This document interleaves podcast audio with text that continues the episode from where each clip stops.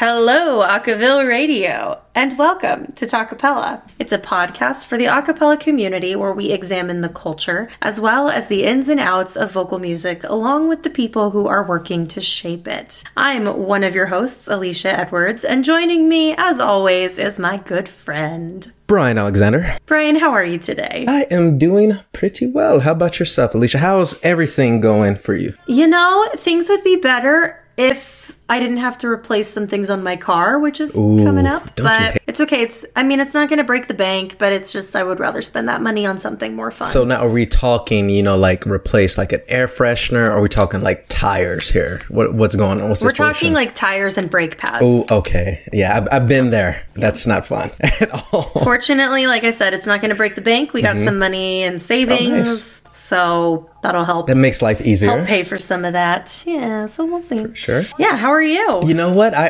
I'm doing fairly well. You know, I can't complain. I don't have any, you know, car issues. So that always makes life a little bit better. I mean, my car is going to last forever. I'm going to drive it into the Right. ground. Hey, I am I'm with you because I my maintenance stuff. I have a. Honda and like those things last for like 20 years basically. So I have a Toyota. Okay. You know, we're, we're So almost there there. We're almost there. There I'm- you go. I like I like there you it. go. Toyotas last even longer from what. Well, okay, I, didn't know this was a competition here. I thought we were working together here and then you, the competition. Brian, if you know anything about me, Mm-hmm. you know it's always a competition. I, I should have realized that. You're right. It's coming back to me. have. It's coming back to me. so, Alicia, who do we have the pleasure of speaking? we have three members of the Sing Toronto Festival. We have Suba Sankaran, Dylan, who's an artistic director, Dylan Bell, who's also an artistic director, and David Lane, who's an operations director and a member of Duende. Welcome to the show. How are you all doing today? Thank you so much. Great, and thanks. Doing Doing well. well. Awesome. It's so great to have you all on the show. I, I feel like every time I'm learning a little bit more about the acapella community, there's something that just jumps at me. There's like seeing Toronto, seeing Toronto. I'm just like, man, okay, we got to figure out what's going on with this festival because I hear it like all the time. Well, and I feel like in general, the acapella community is always going to be bigger than you think Ooh, it is. That's a good point. Yeah. So how's everything going in in Canada? Is oh maybe I should back up a little bit. Are you all based in Canada? We're all Yeah. based in Toronto, and things are going pretty well, I would say. All things considered, right. of course. Best as they can be. Co- Yeah. Cosmically speaking, Yeah, I think yeah. anytime over the past year, there's an asterisk with when you say how things are mm-hmm. going. It's got an asterisk next to it. It- It's always a loaded question. How are you know? things going, pandemic aside? Yeah. That's Right. exactly what is the world pandemic aside. Yeah. Regular Right, good is right. pandemic awesome. Is that what people have been saying? That's right. Ooh, that's ah. oh I haven't heard that yet. Okay, I like it. Ah, that's new. I'm going to add that to my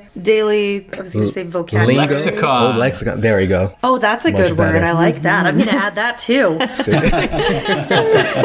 So, so let's talk about you guys. Can you each share with us briefly your background in music, as well as some details about the role that you play with the Sing Toronto team? I'll go first. Oh. So my name is Dylan Bell. I've been singing a cappella music since I was in high school and started directing a cappella groups around the same time. I was for many years a member of Cadence and had the opportunity to tour around North America and tour around the world with Cadence after my time with Cadence. Actually, before that, I was involved in a collegiate group called Weeby, which is called Weeby Jazz and back in our Yes. day. Suba and I were actually both directors of Weeby, then went on from Weeby to Cadence, went on from Cadence to our own group, which is called Free Play, which is an a cappella live looping duo. We've been taking that one all over the world, the last uh, year obviously accepted. And that sort of explains who I've been in the a cappella world. I have a parallel career as a freelance keyboard player, bass player, and occasional guitarist and percussionist. And uh, do a bunch of that stuff when I'm not singing. That is so awesome. And can I throw out that I, I always have to point out when we have a connection to our guest. I love it that we've had a previous Weeby member on the show, Philip Torrenueva. Oh, Philip, yeah. We know. You all know Philip. Philip? Okay, so I don't even have to explain. It's, it's great. I love the connection. Weeby's a family, and so they're a couple of generations ba- down from us. So back when they had their 30th anniversary, Suba and I, when performed as, as guest performers, Really? we got to know all the youngins. Wow. Wow. That is incredible. I'm so That's so jealous of that the history and the relationship that you guys have formed. It's awesome. How about you, Suba? I grew up in a musical family. My father is a master drummer of an instrument called the mridangam, which is a barrel shaped drum from South India. He's one of the leading exponents of that instrument. And so I've kind of had one foot in the East and one foot in the West my entire life, even though I was born and raised in Toronto. I've been singing all my life, doing drumming and vocal percussion as well from that style, embracing all different styles of music. I went to an art school in high school and I too started doing all things a cappella there, including conducting large choirs and arranging and composing for choirs. And as Dylan said, we were co-directors of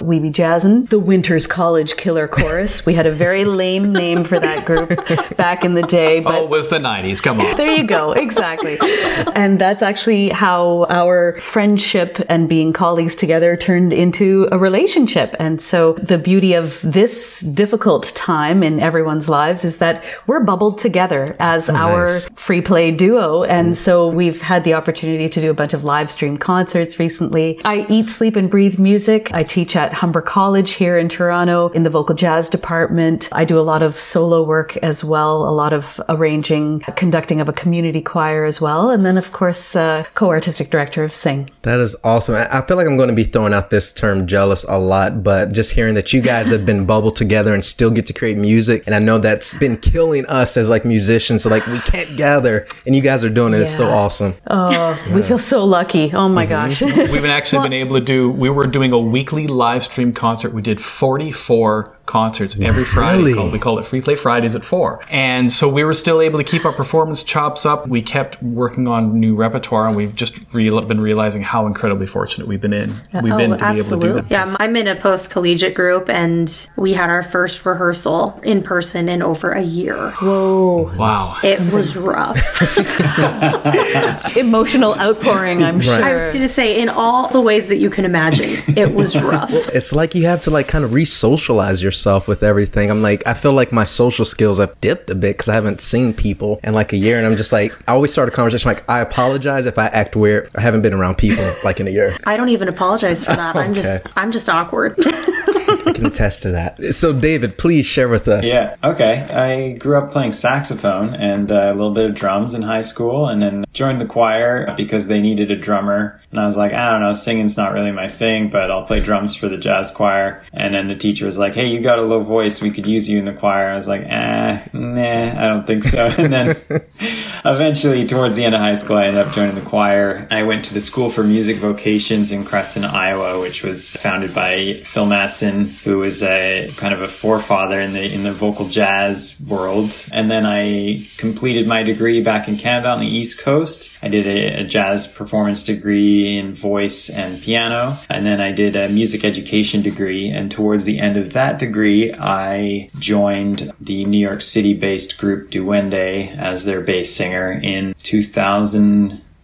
13 and then I moved to Toronto and I was singing with Duende and decided I wasn't ready to be a full-time high school music teacher yet. I wanted because I got a taste for the performing. I was like actually I think I like this. I'm I'm gonna do this. And I had met Cadence years earlier when they performed at my university on the East Coast and I also knew of them from high school, listened to their albums a lot. Speaking of small connections and connections in the world. And it just so happened that when I moved to Toronto, I got back in touch with them. I was like, hey, if you guys ever need a bass sub, I'm here, so I can do that. And they're like, actually, you were looking for a baritone right now. Can you do that? And I was like, "Y- yeah, I think so. you sound so sure of yourself. yeah. Well, I figured out how to do it. They're like, "Have you done an instrument imitation?" I had done like a, some beatboxing, but I was like, "Sure, I can sound like a trombone." And then like go later that night on YouTube, how to sound like trombone. Right. Anyway, I ended up singing full time with Cadence and Duende for eight years, seven or eight years with Cadence until we recently decided to call it quits over the last year after 22 years of Cadence history. But I'm still with Duende and then most recently came on as the operations director for the Sing Festival.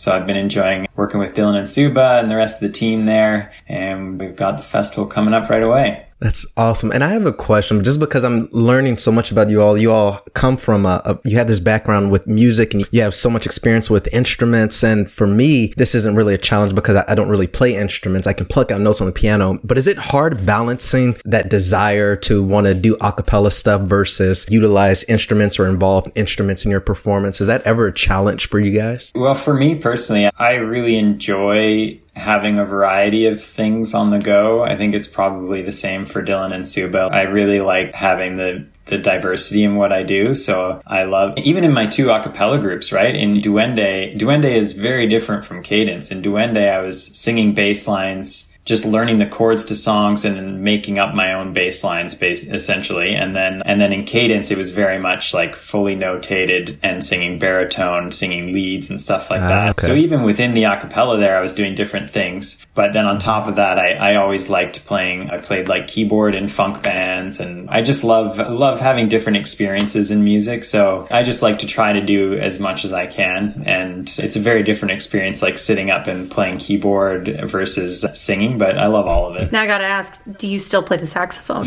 You know, no, I don't.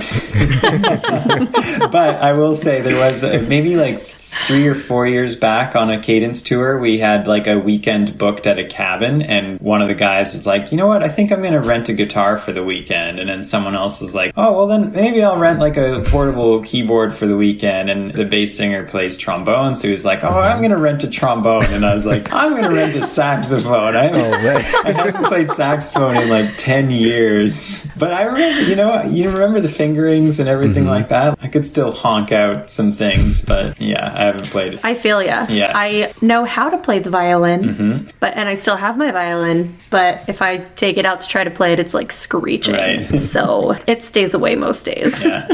So I want to kind of jump into to Sing Toronto a little bit, just because we have the event coming up uh, soon here, and one of the really awesome things about Sing Toronto is that you all are celebrating your 10 year anniversary, which is impressive for any kind of festival or music event for something to have such longevity. Just going into this 10 year anniversary, what does all of this mean to you all? Did you ever think that the festival would see as much success and interest as it's currently seeing? I think it's all been a very pleasant surprise for us that it's gone this long. Suba and I jumped in sort of about five years into the festival, so it was already up and running. But the people who founded it, they often said, you know, they just got together, they put some money on the table, and they said, we'll be glad if we can make this run for a year. And that was 10 years ago. So I think we're all a little bit stunned that it's still going. We managed to actually win a Festivals and Events Ontario Award for the ability to pivot to do the online festival. Oh, so we, wow. we seem to have enough creativity and enough ingenuity to figure out how to keep the thing going going and then hopefully even to make it thrive when times are tough. Mm-hmm. And I think the diversity in programming has been a huge boon for the festival as well, where it's not just sort of that recital style, yeah. mm-hmm. hey, we're going to sing for you. Mm-hmm. You know, we've had all sorts of awesome collaborations between tap dancers and beatboxers and songs and stories merged together. Storytellers and a cappella e- artists. Exactly. Mm-hmm. So, um, wow. We had a, a couple of times something called Art Battle, which was a competitive painting competition. What? Which was done with a cappella music as the backdrop. So the painters were singing to the music, and the music, of course, was inspired by the painting. So we do a lot of cross collaboration to make things interesting. That sounds so amazing. I need to attend one of those. Awesome. Yes, definitely. yeah. We're also lucky, of course, here in Canada that we have a lot of arts funding mm. that's available to us. And so the Sing Festival has had a lot of support from the different granting bodies. So that's really helped keep keep the festival not just afloat but to really thrive as well. Yeah, and that's something I've I've been noticing. The more I talk to people that are that, the more we do the show and we learn about all the events and the different groups and the relationships they have with you know uh, communities out there. I'm just recognizing that man, and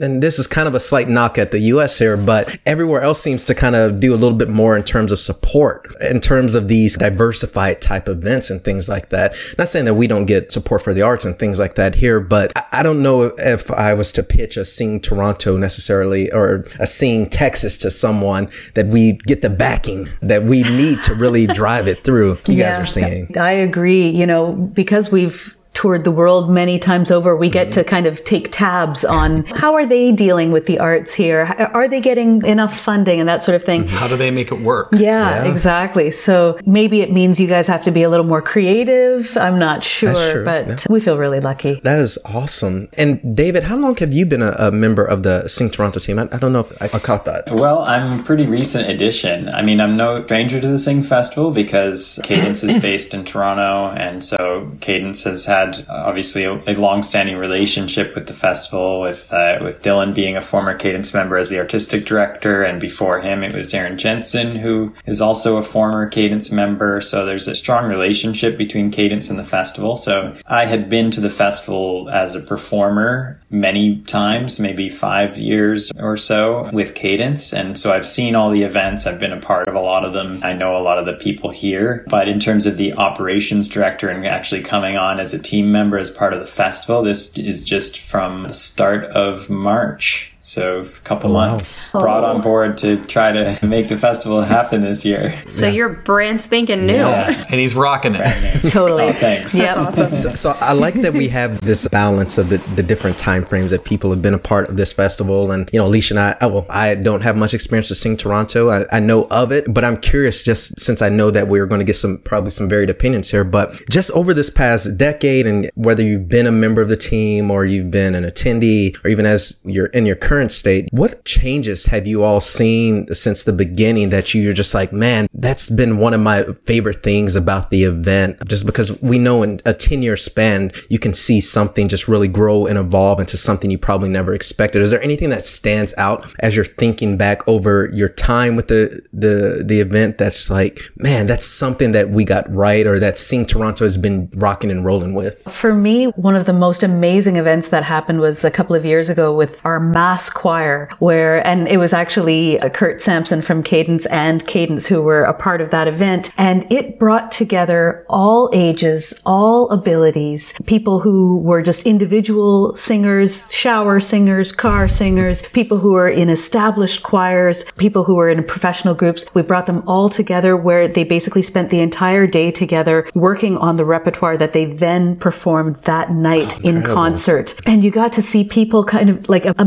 mentorship that was happening right there in the rehearsal and even in the concert and just this beautiful sense of support. And to me, that really showed the passing of the torch whenever, wherever, but you got to see it start there. The, the embers were flickering right there. And it's sort of spoken to a gradual shift of Caden, or the Sing Festival is going from a sort of traditional, we hire artists and then the audience comes and watches to being a more involved and participatory festival where we're inviting everybody who has a voice to come in and take a part of it. Well, something that's happened this year is as we've sort of taken that idea, since we couldn't do a mass choir this year for obvious reasons, what we realize is that is, you know, the joy of, of doing things online means that you can find and bring in people who you normally couldn't bring in. So we have a couple of shows called Night in Canada, which is a bit of a play on Hockey Night in Canada, which is our version of Monday Night Football.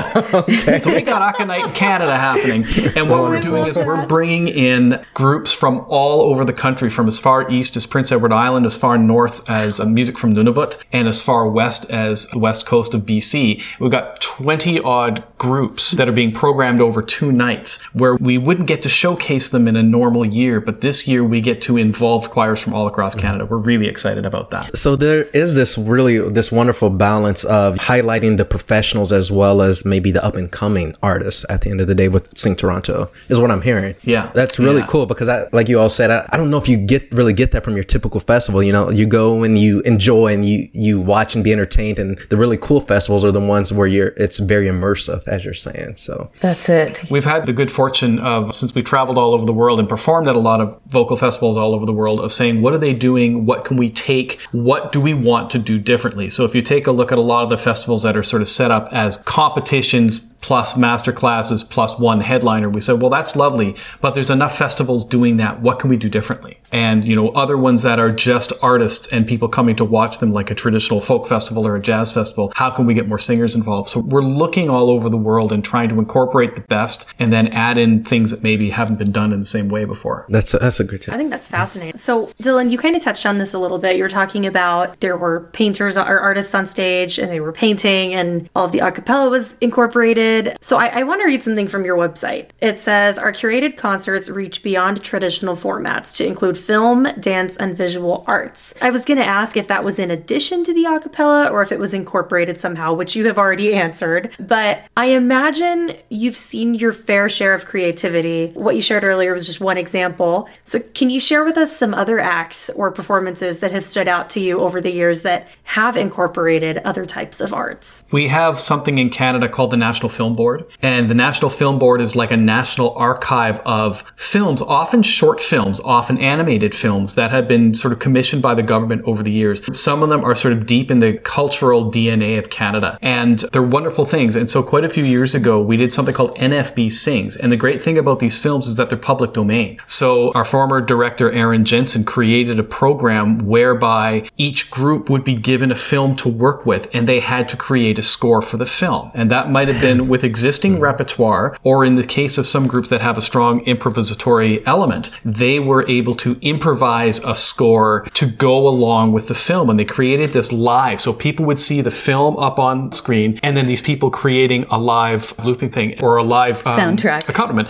And for So example, was it was it a cappella? all, All always a acapella. cappella. So the music part was always a cappella. Okay. And so when Suba and I were involved in that, there's this beautiful film that was just two dancers that are Called Pas de deux. it's gorgeous and it's Okay. Done with all these lovely visual delays and things like that and trails and echoes. And because we're live looping artists, it was perfect for our style of music to create something that showed combining, recombining, layering and looping. It was really exciting. And th- That was something that you two did. That was something that we got to be involved in as artists. As performers, Okay. yeah. Okay. So we weren't artistic directors at that, at that time, but we've been involved in the festival since its inception. So in those first five years, we were performing as our free play duo. Uh, We also sing in a, a sort of a close harmony jazz quartet called Hampton Avenue, and uh, also in an all '80s a cappella group called Retrocity, my spelled like kind Retro music. City. I like it. Oh, mine too. Yeah.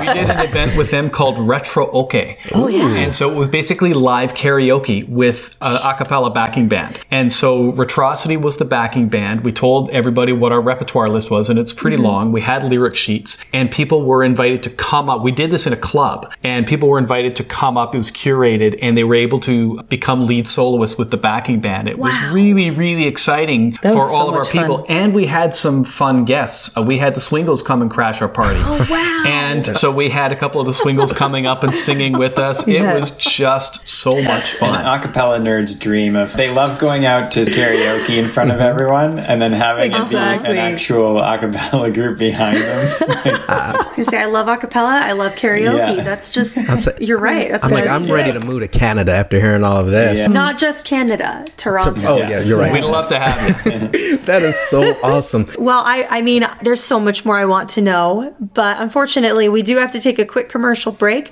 But don't go anywhere because we'll be right back on Talkapella. Justin Glodich has done a lot in music, directed a collegiate group, performed on a reality TV show, and now he's in the classroom as a music educator, and he's got a show all about it.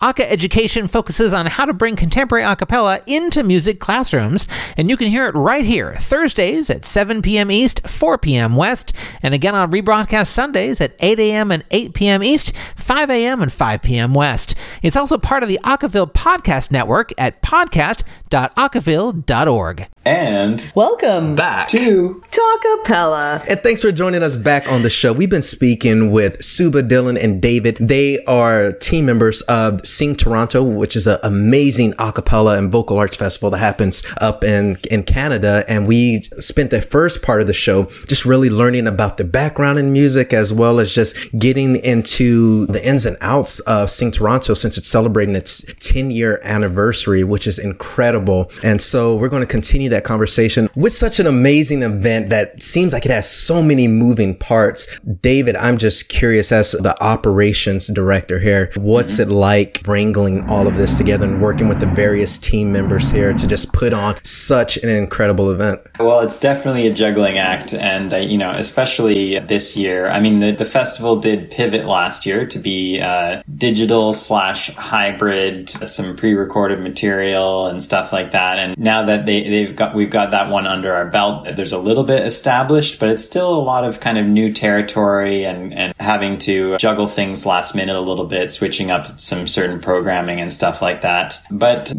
We've actually we've brought on a, uh, a couple other members as a, as a new team. So we also have two other team members with us as a one of them in development and education to start working on an educational program, and uh, one of them sort of in strategic planning. And so it's been nice that I'm not the only new one on the block. There's the three of us who are kind of getting like baptism by fire, I guess, or thrown into it because it is kind of tricky coming on two months ahead of a festival. But it's nice having them there with me. And then Dylan and Suba have been amazing to work with. They're all pros at this festival, so they know they know everything. And then also uh, Pat, one of the founders, has has been very helpful. She really knows the festival because it's her baby from way back. So it's been nice working with all of them, and then also getting to talk to the artists. A lot of them I already know from being on that side of things, and so getting to kind of talk to them from this position and organize things, it's been nice. Yeah, it always feels like to me that the vocal arts community has that connection, like where everyone just like as you're saying, like they already feel like they know each other, and it probably is because they've already worked together for sure. Yeah. Even if they didn't know it. Right. And so it sounds like everything's has been pretty cohesive. Were there any major challenges or kind of worries or concerns from you all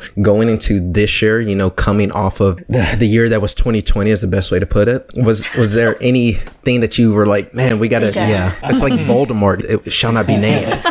Uh, but yeah, what was that like getting ready for 2021 after 2020? Part of the puzzle piece has been the sort of shifting regulations, government regulations, not knowing exactly what we're going to be able to pull off. Initially, we did want to try to have some live elements to the festival. Eventually, that turned into, well, maybe we can at least get some local artists into a venue to shoot some footage to like pre-record some live concerts and then in Toronto things have been locked down we're not even able to do that so then it was just the, just constantly being flexible and ready to, to pivot to different things. A lot of our artists you know we've got four international headliners and it's like there's different regulations in all of those countries. So we're trying to keeping the communication lines open. Like are you guys going to be okay to get this material to us? Like what are you able to to get to us? And all that kind of stuff. So just being able to to be flexible that that's been one of the challenges just like constantly moving targets. I think you covered a lot of it. Uh, what I'd say is, I think we've been thinking in terms of plan A, plan B, and possibly plan C, constantly rolling in this way to say, if we're allowed to do this, then we can take this path. If it's sort of a choose your own adventure, really, in the end. and uh, in our case, it's basically, yeah, it's stay at home orders. So now everything has to be virtual. And so I'm glad in a way that we planned that a few months in advance so that we could really prepare for what that meant in terms of the technical direction of what needs to happen at this year's festival.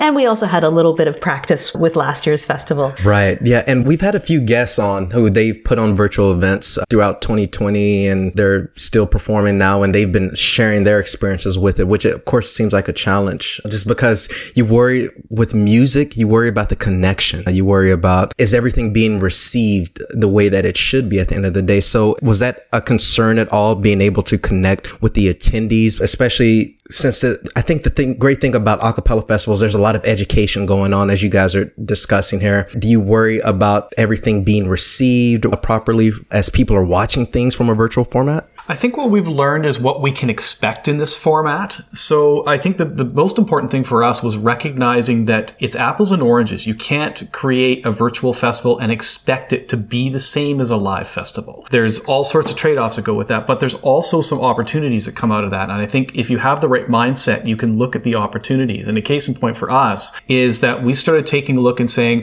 who are the groups we would love to have at our festival, but we can't afford to bring them in halfway across the world? Now we can't because there is no travel. There is no other way of doing it. So we got in touch with a group, uh, some friends of ours from Taiwan called the O-Kai Singers. We never would have been able to fly them over otherwise. And now we can. We've got vocal sampling coming in from Cuba, who we've attempted to have at the festival before. We've got Rajaton from Finland, who we've had before. We've got Impact, who we've always wanted to have in our festival, but hadn't yet, yet been able to make it happen. This was the year we were able to make it happen. So we sort of say, try not to pretend like it's an in-person festival. Recognize it for what it is and exploit the positives that come from that as much as possible. Yeah, when else would we have been able to have four big international headliners Yeah. right, in the same year? I would also like to add to that the in terms of the audience engagement, one thing we are doing this year is we're having what's called an afterglow event. So we are going to have a Zoom hang basically after Oh, each nice. concert that is open to the attendees of the festival. Mm-hmm. There will be artists, at least one representative, if not everyone in the group, present at the afterglow so the audience can get to meet them, equivalent to coming out to the lobby after a show and hanging out, right? So they'll get to chat to the artists, maybe ask them a few questions and meet the other attendees. So we're finding other ways to try to like foster that connection that is like so important in the acapella community in particular. And that's one thing we, we really needed to keep from an in person festival. Having had a virtual festival already, it would be such a weird experience to see a great concert and then, well, bye, and then it's just me and my laptop. You know, I can't talk to anybody about the show and talk about how awesome it was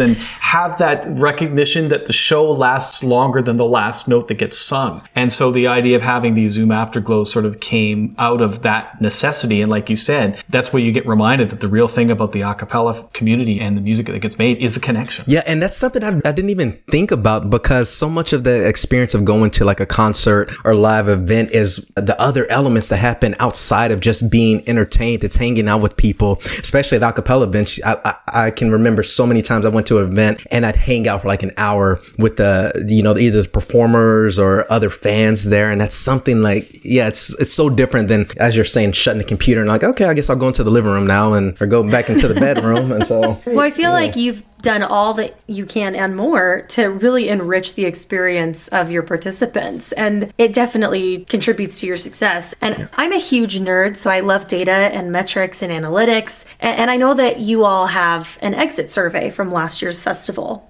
So even with all of the changes, all of the flexibility, you I mean for me, I would think, well, if we had like a 75% satisfaction, that's probably pretty successful. You had a satisfaction rating of 99%. Wow. I don't even think I knew that. You didn't know that. Well, surprise. Oh. I'm, I'm just curious as to what kind of feedback you received from those exit surveys that maybe you kind of took and implemented into this next year's festival. I know or into that- the upcoming festival. So I know that one of the things that came out of some of the comments was how we were giving workshops, how we were conducting workshops, and the ones that were more interactive. Again, speaking of connectivity and this sense of, of an a cappella village, that was first and foremost. And so any of those workshops that didn't quite hit the mark, we knew this year to to kind of filter it so that we had maximum audience engagement. So I know that that was one of the the big aspects, and we do have eight workshops that we're giving, as actually- well as three business workshops as well. I think that's really cool that it's not just the performance side, but also the business side, or I mean, buzzword for David, the operations side of things. like what you can do on both ends to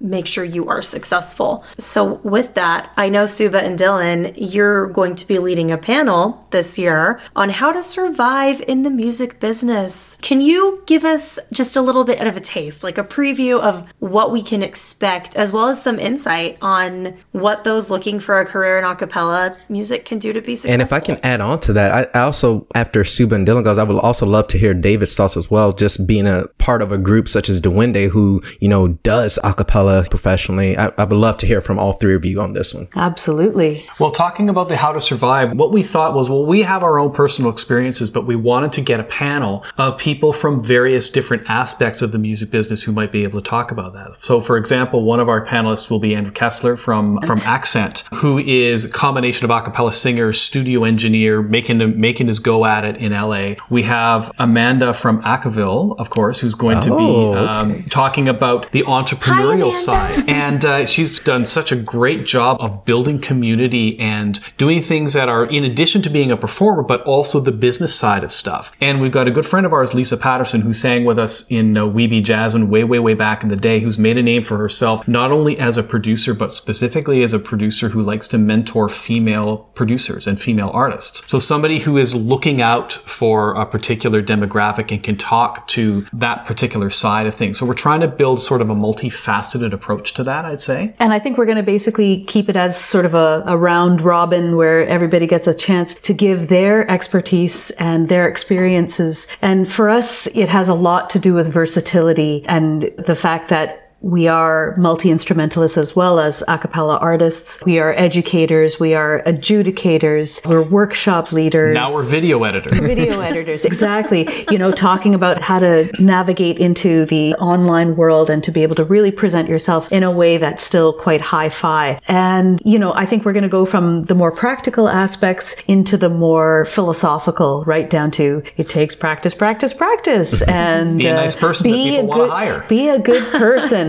You never know where your next connection Yeah. is coming from. And that is, to me, that's actually, I know we're going to talk about advice later, but that for me is, is number one. More than That was gonna be Be nice. I love Suba that you touched on this course, kind of also touching on the philosophical side, because I think it would be just so easy just to be like, okay, we're going to bring in some a, a business professional, you know, who might not have as much experience in acapella or whatever, but they have uh, experience in the music industry, which is great and all. But as you're saying, you want this to be relatable, Dave. That's it. Yeah. What, what's, yeah. What is the heartbeat of what you're doing? Right. Right, right. And and and I'm curious also maybe switching a little, bit over to David. What can you share with our listeners in terms of as we're discussing the panel that Suba and Dylan are going to be hosting here about a career in acapella? What have you discovered from your time in being like in a professional group? Well, let me just say first, because I feel obligated as the operations director to let everyone know that these three business seminars that we're talking about are free to attend. Mm. So this one, Survival in the Music Business, we have one on self promotion and another one called Show Me the Money, which is about finding the granting, crowdfunding like Patreon and Kickstarter and things like that to fund your projects. We're going to have a representative from Patreon on to talk about it and hopefully a little bit of a panel discussion. But I mean, Dylan and Suba took all the good ones, which is, you know, diversify, d- diversify yourself, like expand your abilities in, in as many areas as you can. And I think, you know, the three of us are a testament to that. We're, we're doing administration for a festival. We're, we're learning new skills along the way and yeah, learn, learn how to play an instrument, you know, learn how to play piano. Then you can, then you can teach lessons. Maybe you could do a gig. Maybe you could write music for a choir. And so, you know, there's kind of this like stigma out there that there aren't jobs to be found in music. Why don't you become a dentist or your parents are, don't want you to be an artist? But it, it, it's not true. There is work to be found. You just need to not be single focused. You need to spread out.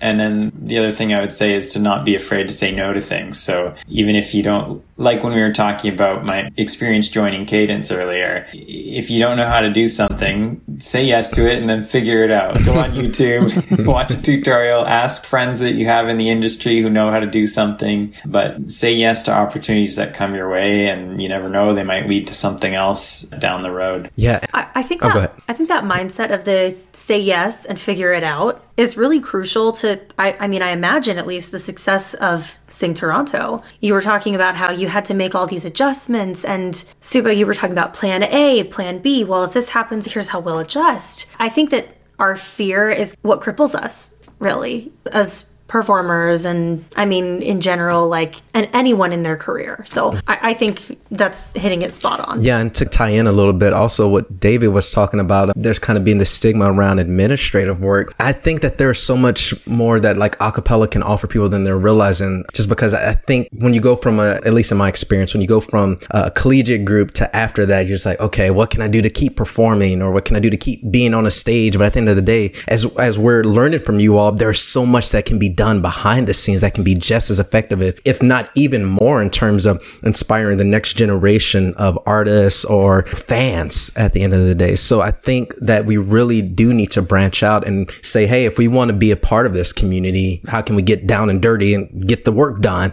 to really create something that has this lasting impact, such as Sing Toronto? Well, and I think it doesn't matter how good of a performer you are. If the logistics and the operations aren't managed well, it's it's gonna stifle you. Yeah, that's a good point. So we got a few more minutes here, but I, I do want to also make sure because part of the show we also love just discovering more about our individual guests and the different projects they have going on. And one of the really cool projects that I'm super excited to talk about because we hardly get to talk about this is this idea of live looping, which is something that Dylan and Suba do with their talented and eclectic band called Free Play, which is you know it's a vocal band and they incorporate live looping into its performance performances. And so you all will be performing at this year's event, correct? I have that right? That's right. Awesome. So I find it like interesting. This it's this juxtaposition between like your affinity for like more classical, a little bit like older style music, but then you're also infusing this use of modern looping tech, which is also like so fascinating. So I think many when we start discussing and hearing about looping, we think of artists that cover EDM, more pop music, things that just heavy beats and all this production. So my first question, like what inspired you all to just use more classical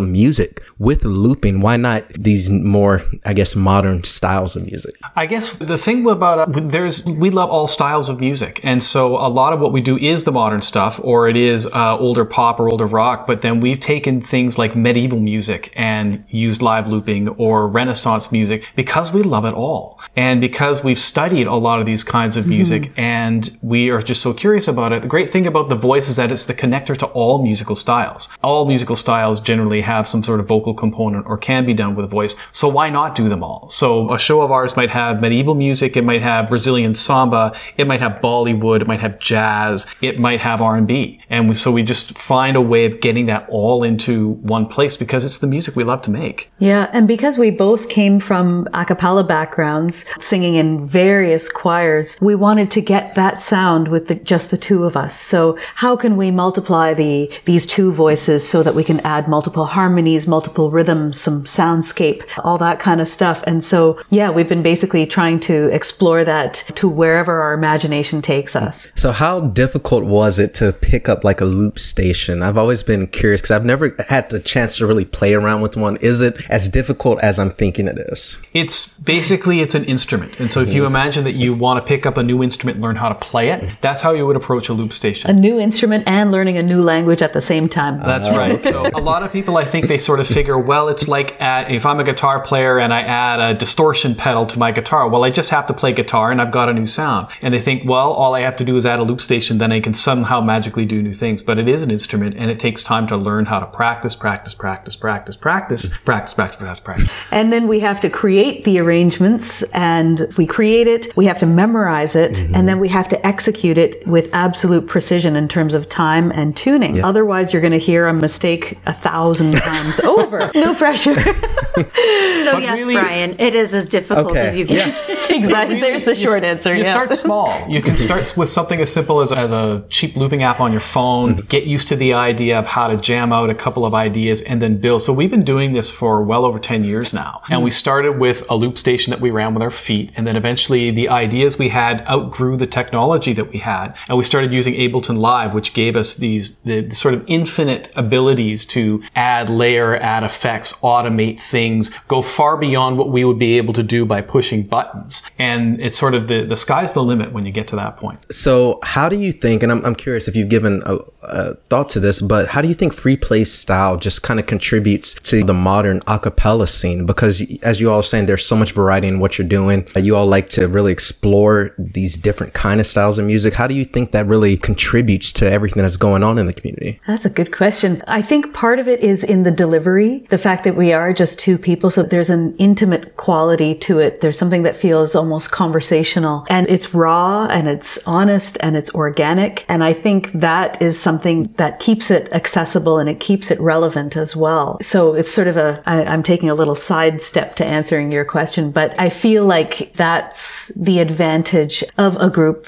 like Free Play where we're so connected. And I, I feel like that comes across when we're performing together and being storytellers through song. I think being able to see potential in what two voices are capable of with the mm-hmm. technology. So the thing that tends to happen is people are not expecting the depth and breadth and the complexity of the sound that comes out of the two of us, not only just in terms of a single song, but also across a particular concert where what we're bringing is if we go to an acapella festival and a 19 year old acapella kid gets to hear something that was 400 years old being done with technology or something from another part of the world, like a piece of Bollywood music that they've heard on the radio, but they never thought could be done with voices. So we're trying to sort of bring as much of the world to the stage when we're there. And then show that just two people can do it. I really love hearing that. I, I think that's going to give a lot of artists out there, especially young ones, just the confidence to really try something that they maybe weren't thinking that they were capable of. So this is just wonderful to hear. I'm totally going to go download a looping app on my phone. yeah. Go for it. Right. Do I just it. think it could be really fun to mess around with. And then if I can transition just over to uh, David here. So with Duende, we know that you all just recently won a CARA, which is Yeah. super exciting. You know, how does Yeah, all of it's awesome. all of that feel? We know I've been a big follower of Duende for a while and now that you guys are really ramping up the original music as of lately and you have so many projects going on. What's that been like? Yeah, it's exciting. We're going strong for sure. We've been meeting twice a week. Actually, we've been meeting three times a week. We've been meeting Mondays and Thursdays during the day to discuss business things. And then we realized after doing that, like we started this during the pandemic, and we realized after doing that for a while that we were never we were so focused on the business side of things, we were never getting to the music. So we added late Thursday nights. We all meet online. I'm going to be doing that after this call. And we have like a brainstorming creative session. So like we don't bring any business to these Thursday nights. We just come together, we write music. And yeah, we've been working on this uh, new original album that's going to be coming out in the next year that we're really excited about. We've released a few, a few tracks from it already on YouTube with, with music videos and stuff, but we're adding more things to it. And it's just been constantly evolving along the way. And we're really excited about that. It's anyone who knows like the origins of Duende knows that Duende started with all original music, which is, you know, something of an anomaly in the, in the acapella community. They mm-hmm. started with a lot of original music and then they kind of transitioned into being the Michael Jackson acapella group because they decided they were going to do a full album and just put it on YouTube. Great and that's When album. it, that's when things really took off for the group and those early Michael Jackson videos went viral. But now we're kind of we're kind of ready to like to get back to the original stuff and it kind of feels like things have sort of come full circle there and this incarnation of Duende is very different from the original incarnation of Duende and we're trying to really carve out our niche in the acapella world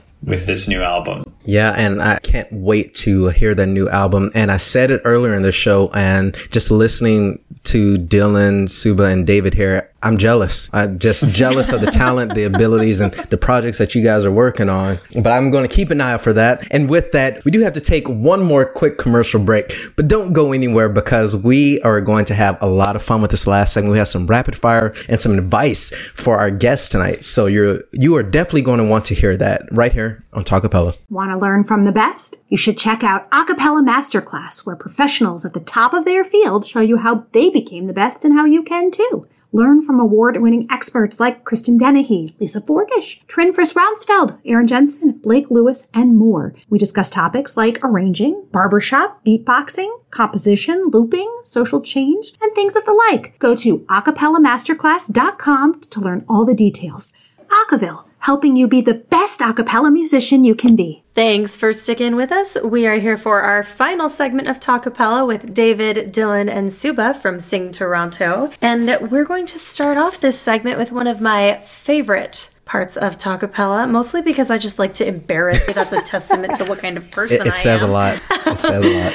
We will be asking the three of you 10 questions, rapid fire. Some of them are fun, some of them are informational, and some of them are just embarrassing. Oh. So, are you ready? Let's do this. Perfect. Question number one What is the best restaurant in Toronto? Good heavens. Just to jump in, I've, I've got a favorite sushi place called Wow Sushi. It's a tiny, tiny little place. It's crowded when it has 15 people. It has the best lunchtime deal, best sushi, amazing place. I, I, there's a place near me called Roti Cuisine of India that is the best roti I have found in the city, and it is so delicious. One of my favorite places is called Tacos El Asador, and Oh, uh, also it close is to oh amazing. I'm jealous. I love that place. Yeah, it's yeah, so good. brilliant food. I love how we got three very different styles, so I'm going to take those names Yes, down for when I. That's It's Toronto. lot of That is Toronto. So if I so if I visit Toronto, I'm just gonna like hit up all Yeah. three. Yes. Nice. All right, next question. If I'm visiting Toronto, what is the one thing I must do before I leave? Go to Go to Toronto. High Park. Oh, oh. Sorry. Mine was going to be go to Toronto Island. A lot of people don't even know that there's a Toronto Island before they come here, but there's an island Sure. Lake Ontario really feels more like an ocean when you're standing next to it. It's such a huge lake, and there's an island that you can reach by. It's you know like a 10 minute ferry ride, and the middle part of it is very touristy. It's like people on uh, quadricycle bikes and fountains and hedge maze and stuff. But there's other parts of the island that you, if you have a bike, you can go explore, and it's like yeah, Okay. you can find. It's like you can find beaches where there aren't really many people, which is crazy for for a big city. It's like it's nice, and it really feels like when you're on the other side of the island, it really feels like you're not in the city anymore. So I love that as as one of my escapes. Great. Nice. And how about you, Dylan? Oh my goodness, that's a tough one. Just to go somewhere different, I'm going to say hit a local brew pub. Okay. We've got some Okay. great locals in our area. There's a great place right. right downtown. If you're downtown doing all the tourist stuff, go to Say What. That's where we did our retro okay in the basement there. That's Okay. great. Okay. It's delicious. It's awesome. Question number three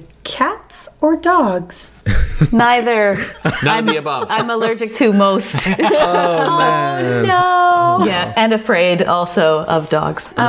Understandable. Okay. okay. Fair enough. All right. Next question. Would you rather lose your voice or your ability to hear? God.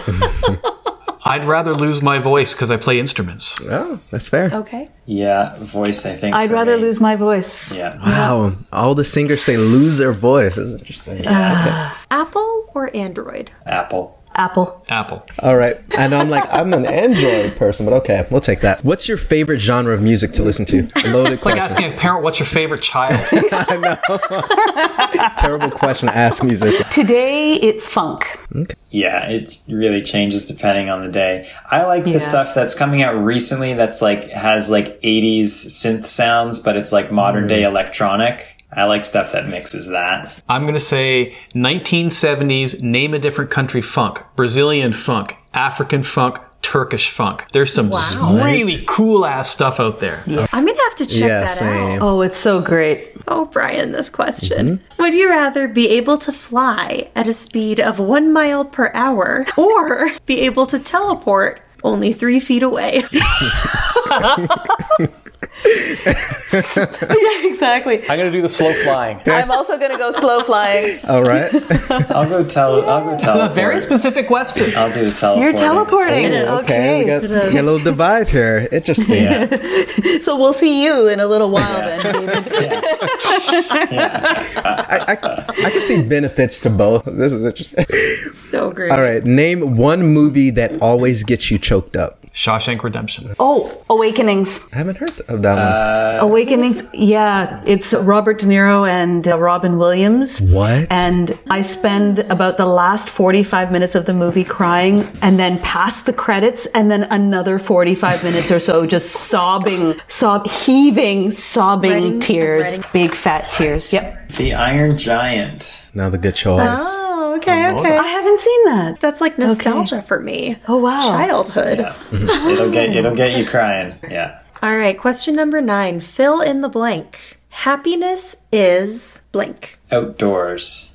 Okay. Oh, that's good. Being in front of a warm fire. A state of mind. Oh, You're so deep. this is where we're getting like philosophical. I love like these answers. Right. Sing Toronto has kind of ventured into. No, This is great. All right, final question. You're stranded on a deserted island for a week. What's the one item from the outside world you're making sure comes with you? Coffee. Not that it's going to last.